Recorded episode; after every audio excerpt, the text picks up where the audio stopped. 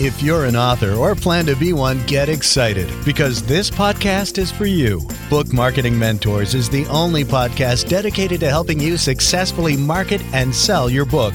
If you're ready for empowering conversations with successful marketing mavens, then grab a coffee or tea and listen in to your host, international best-selling author Susan Friedman.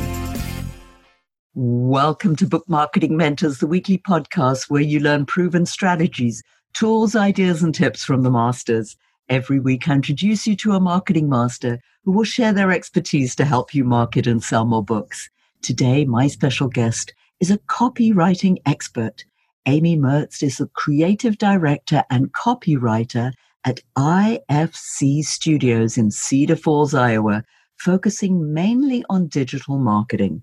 Before moving to Iowa three years ago, she worked in news writing, marketing, and music administrations at Syracuse University in New York, one of my favorite places.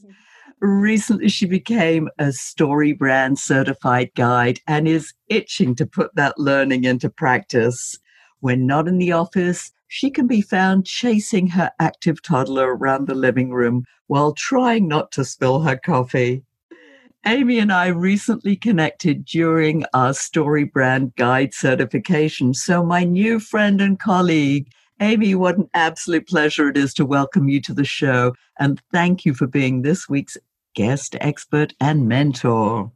Thank you so much, Susan. It's great to be on your podcast. Well, it's great to have you. And we're going to pick your brains about social media, digital marketing. That's mm-hmm. something that we all need to know more about. And to me, it personally seems a bit like a blessing and a curse for everybody or all our authors, let's say, who want to be seen and heard out there. It's probably one of my weakest areas of expertise. I get this question a lot, Amy, and I want to pass it over to you and want to know how you would answer it. That if a published author comes to you and says they want to make their book visible on social media, but which is the best channel for them to use? You're totally right, Susan. It is a bit of a blessing and a curse. It is very easy to get information out there, but because it's so easy to get information out there, everybody's doing it. it can be hard to sift through the weeds. The other reason that it can be tough is because social media changes very, very quickly. There are new platforms popping up, there are some that are going away. There are platforms that we're used to that change the way that they're formatting things or, or organizing their platforms. So it can be uh, difficult. But that is actually the biggest thing, the biggest piece of advice I can really give to newly published authors is to not just immediately say, well, I've got to get the word out. I'll just go on every single platform and I'll just get everything out there on every single platform and see what happens. It really does help to find your audience on those platforms. You had Chris Ducker on a couple of weeks ago and he recommended that you find your perfect customers or readers or you know whatever it may be and that's exactly step 1 but then you have to actually find what social media channel they're on so that you can really talk to them. And Facebook is always a good start for everyone. 69% of the people who are on any kind of social media platform are on Facebook. It's a pretty even split between men and women. The average age range is very large at 18 to 64 years old. And it's the first platform that most brands engage with. So it's a really good start if you have no idea what to do. But then beyond that, you really do have to start looking at the stats. For example, on Instagram, it's uh, mostly women, it's mostly 18 to 49 years old. Photo is a must. So if you are not interested in doing a lot of photo work, then maybe Instagram's not for you. If you've published a more sort of business minded book, you might want to find your people on LinkedIn, which is a more business centered platform. So there are a lot of rules and things like that for where should I start. It really depends on who your ideal audience is. You match that to what platform they might be on, and you're starting in the right direction. That's incredible information. And I love the statistics because that's really helpful. For instance, I didn't know that the age range for Instagram was 18 to 49. And I thought it was younger, actually. That's good to know. All those younger kids are growing up. and they're still staying on Instagram. They're so that's there, yeah. that's an interesting piece of information. Based on what you're saying, this idea of changing quickly, that also means that you have to be very nimble in what you're doing and sort of stay in contact and know what's going on. How is the best way to even find out what's happening all the time in social media if it's changing so quickly? Two of the places that I kind of look at is well, number one, I'm always looking at the Pew Research Center to see if they have any updated information on social media. That's a go to place for me. Sprout Social also does a lot of good uh, gathering of statistics. They are social media management organization, and you can actually use them if you want to help manage if you're on multiple platforms or something like that. So they have a lot of statistics because they are hosting so many social media management individuals, so they get a lot of information. Now, are those services from Pew Research or Sprout Social? Are they paid services or are they ones that we can at least get some free data? Yes, Pew Research Center is going to be 100% free. Sprout Social, they do a lot of blog posts and things like that with a lot, a lot of free information. If you end up engaging with their services, then they will give you a lot, a lot of information about your own social media activity but you can get lots of broad free information from their website. Standing out from the crowd. I mean, if you say that 69% of people are on Facebook, what do I need to do to stand out to get noticed? One of the absolute best things that you can do is be consistent. It doesn't matter if you have just one post a day maybe three times a week, say every Monday, Wednesday, and Friday, Facebook is going to reward your consistency over your most creative post. so that's a really good way. Don't wait until you have this great book video launch to put that up there.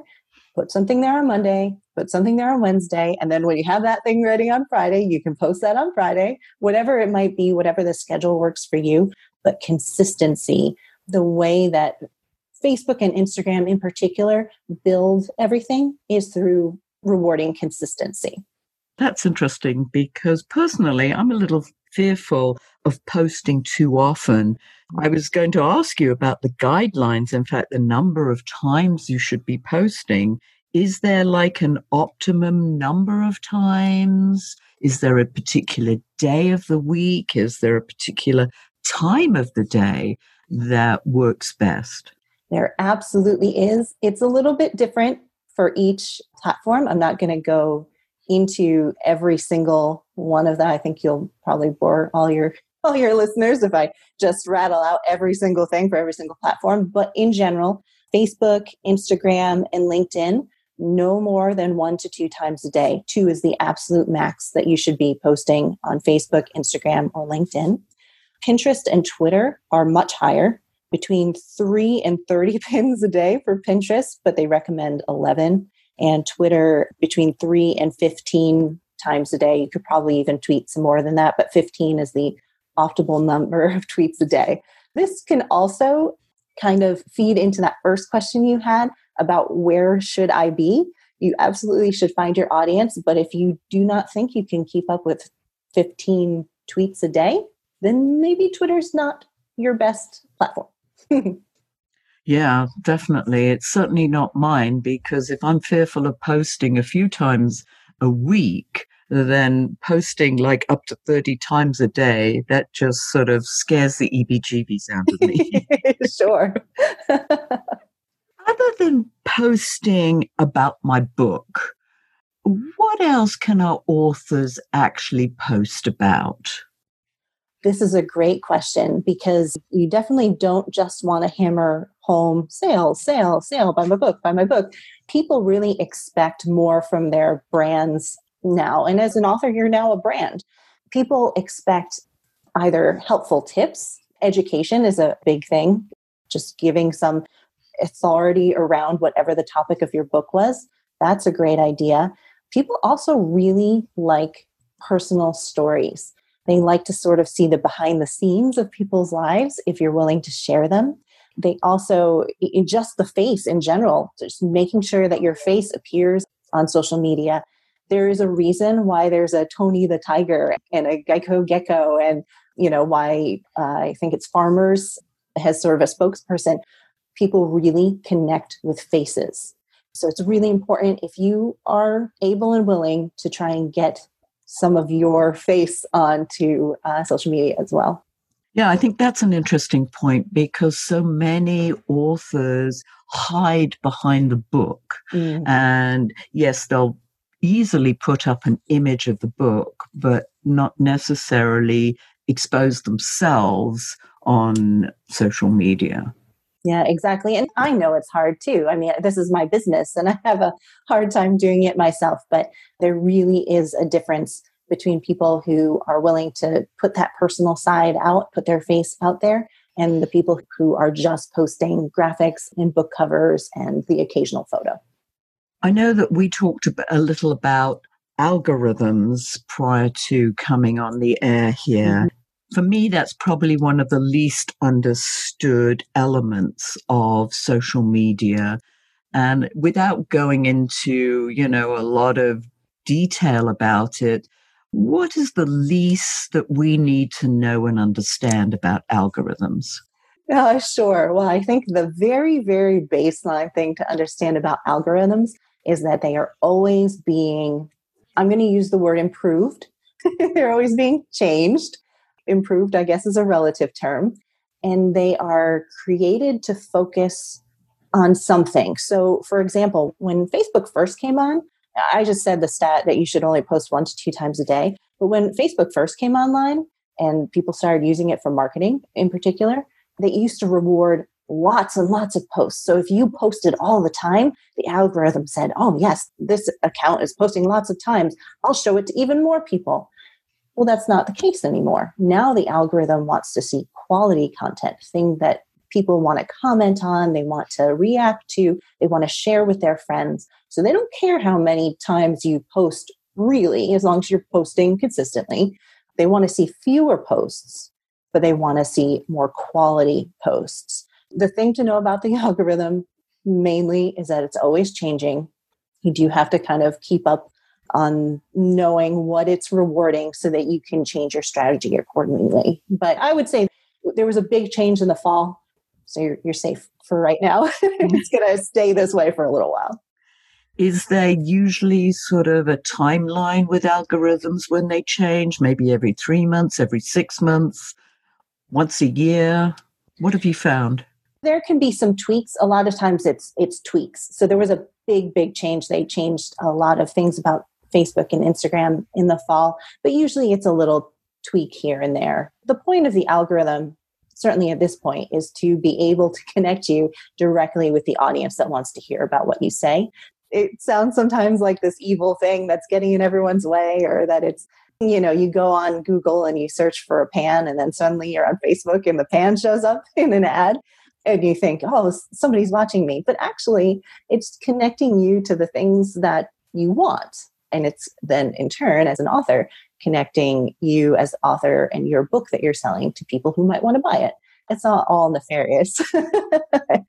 so, yeah, that's kind of the deal with the algorithm. That's interesting because I know there's a name for it, but it always amazes me that, you know, I go on to Amazon or one of the other platforms and they give me an ad that is so apropos something that I was looking for. I'm like, wow, that's amazing that they would do that. And I'm like, duh. They're trying to help. they are. They're trolling me. They're trolling me. What about advertising versus organic? organic searches or posts on social media. And I'm thinking specifically about Facebook because I know that's a big one in terms of advertising. How does that play into what our authors are trying to achieve? Yeah, so that is kind of the bad news when when Facebook got wind that people were using their platform for advertising, things started to change a little bit and your posts from pages and groups your posts get less and less organic reach. I think the stat from the fall is something like you can reach about 3% of your audience. And that's your audience. That's the people who are already liking and following your page through organic reach. So they don't even see necessarily all of your posts. So there is this incentive to buy ads. They do make it pretty easy. You can run an ad that can be pretty inexpensive. Uh, there's lots of ways to do that on Facebook in particular. If you run an ad that's directed at the friends of your friends, like the friends of the people who already like your page, that's usually a pretty inexpensive ad to run because those people are likely to engage with you because if their friend likes your book, then maybe they'll like your book. We tend to, you know, tribe up a little bit. So so that's usually a good place to start if you have no idea what to do about ads. One of the things that I know that's really important is somehow to get your friends, your followers, your tribe from these various platforms to connect with your personal website or your book website, your business website, what recommendations would you have there? Because then, as you know, you can market to them once they're on your site, but it's far harder to do that from one of the social media sites. What recommendations? I think setting up a mini sales funnel essentially. So you create an ad and or just a regular post on your own social media, whatever channel that is. I'm going to say Facebook right now. So you create something on Facebook that leads to some sort of information that people wouldn't be able to resist, like some sort of helpful downloadable PDF. Or maybe it is a free, maybe you wrote some sort of a self help book. And if they go to this landing page, they can sign up for a free consultation with you or, or something like that to talk about the the topic that you wrote about. And in exchange for something that people might really really want they can give you their email address or you can pass them straight on to your website. Those are some good ways to go about that. I know from our story brand guide certification training that they said that getting an email address has like a maybe even a $10 value on it, that how important it is in terms of our marketing. Yes, listeners, look at ways in which you can direct people from your social media to your page so that you can market to them and have some way of capturing their email address. What about mistakes, Amy? I know our listeners love learning about mistakes. what are some of those common mistakes that you see that people make on social media? Well, just to sort of back up to that for just a second, the, the email question, a lot of people think that if they have a good following on social media, that that's enough. And it is not enough. If Facebook were to go down tomorrow and that's the main way that you interact with your audience, what are you going to do? How are you going to find them again? And that's why it's so important to try and get those emails. One of the big reasons why it's important to get an email from somebody because if all social media went away tomorrow, and you know, things can change strangely in ways we didn't expect. We've recently found that out. you want to make sure that you have the email address because you own that. Facebook's never going to say, oh, you know what? You had X number of followers. Here's all of their information. That's not going to happen. so that's one mistake, thinking that social media is the end all be all of communication.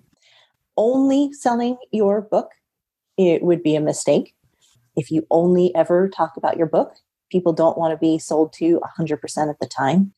But also, what I find is really interesting is a lot of people who are selling something personal, like a book, they have a tendency to never talk about it. They kind of don't want to come across as braggy or something like that. I'm not exactly sure what it is, but make sure you do talk about the book. A good rule of thumb is every five posts you can sell. So, like information, information, information, information, sell something. that would be a, a good rule of thumb if you don't know where to start.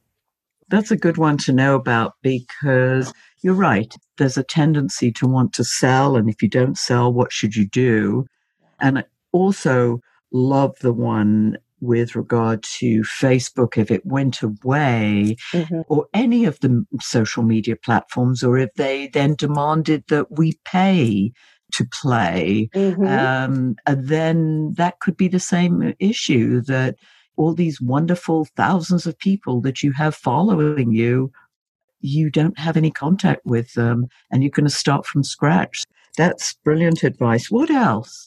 Yeah, so I've talked about a couple others not being consistent, but the reason I think why most people wouldn't be consistent, and this is actually, this is one of my personally, my big mistakes, is not having a plan in place for content. Can I talk about a mistake that I made? Please, we oh. learn from our own mistakes, don't we, all the time? As you mentioned in the beginning, I used to work at Syracuse University a lot of the time I spent at the Setnor School of Music. And when I was there, believe it or not, I was the one who started the Facebook and Twitter and Instagram accounts. It was that long ago. And Facebook and Twitter, we were really good at. We could come up with content and it wasn't really a problem. There were a lot of announcements and things that the internal audience of the Setnor students might want to know about. So that was no problem. But Instagram did become a problem because you need to have a photo. And the point at that point was to show off all the cool concerts we were putting on, the classes, the different events you could do across campus. But I did not live on campus. I lived in the suburbs. And so I couldn't be around taking all these photos all the time. I wasn't always around for every single, we put on, I don't know, like 300 concerts a year. What I should have done was come up with a list of students who were involved in the different things that you could do across campus and within the School of Music and made a plan with them about capturing that content, which I believe they're doing now. But I didn't do that. I was just like, oh, just do Instagram, whatever. That's what I kind of told the student group. It didn't go well. I think we had a total of five posts for the year and a half that I was running the account. so, having a plan in place for getting your content it's going to save you a lot of headache. And it's, again, it's going to sort of uh, reward you through the algorithm by being consistent poster. And I think I heard this from somebody else, but I can't remember who. But maybe, you know, on a Monday, you give a tip, and on a Wednesday, you do something else and on a friday you say something about your book or so that you do that consistently not to have to think about oh what shall i do on monday you say oh monday's tip day or friday's selling day or something like that is that what you're talking about Yes, that is a great way to think about it because you probably have lots of tips. You just wrote a book and you have the book so you can sell the book. so you just kind of come up with that Wednesday content and you are good to go. Yes. And you're absolutely right. I mean, a book is just chock full of tips. Yeah. People don't realize it that you can make tips, you can make checklists from these tips. You can go on for many, many weeks filling, you know, the space with that. Amy, if our listeners wanted to find out more about you and your services, how could they do that? Sure. Well, I work for IFC Studios, which is a creative agency here in Cedar Falls. And you can find us on Instagram at IFC Studios. Facebook is the same at IFC Studios. If you want to learn a little bit more about my coffee obsession and my adorable toddler, I'm at Amy Mertz on Instagram. And also, we did put together a little takeaway for every one of your listeners. If you want to go to www.ifcstudios.com slash BMM, we have a little download with a lot of the posting times, some of the demographic information, the different image sizes, which can be a hassle. They change that a lot different image sizes you need for things like cover photos and Facebook posts versus Instagram posts, all kinds of cool social media information to help your listeners get started with their own social media marketing. That's very generous. Our listeners love free stuff. And hey, listeners, yes, I'm going to go there if you don't, but I'm going to go there. That's wonderful, Amy. And thank you. And if you were to leave our listeners with a golden nugget, what would that be? It has to be that you found your ideal audience, you know who the book is targeted towards. Now, definitely go find them on social media. Make sure you're talking to the people you want to talk to because if you're not talking to them, then everything else I said is meaningless. Mm. Everything else is meaningless if you don't find the right target audience to talk to. What wisdom, Amy. Wonderful. Thank you for sharing so generously. And thank you all for taking time out of your precious day to listen to this interview. And I sincerely hope that it sparked some ideas you can use to sell more books. Here's wishing you much book marketing success. The time is now to take action and finally build your book selling empire. And the great news is that Susan is here to help you. Visit bookmarketingmentors.com and sign up for a free 15 minute book marketing strategy session with Susan. She'll help you discover your first steps to marketing and selling your book. Only those who take action are rewarded, so visit bookmarketingmentors.com and we'll see you again next week.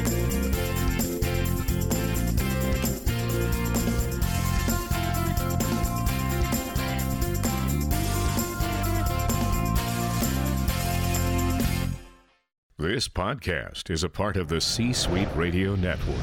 For more top business podcasts, visit c-suiteradio.com.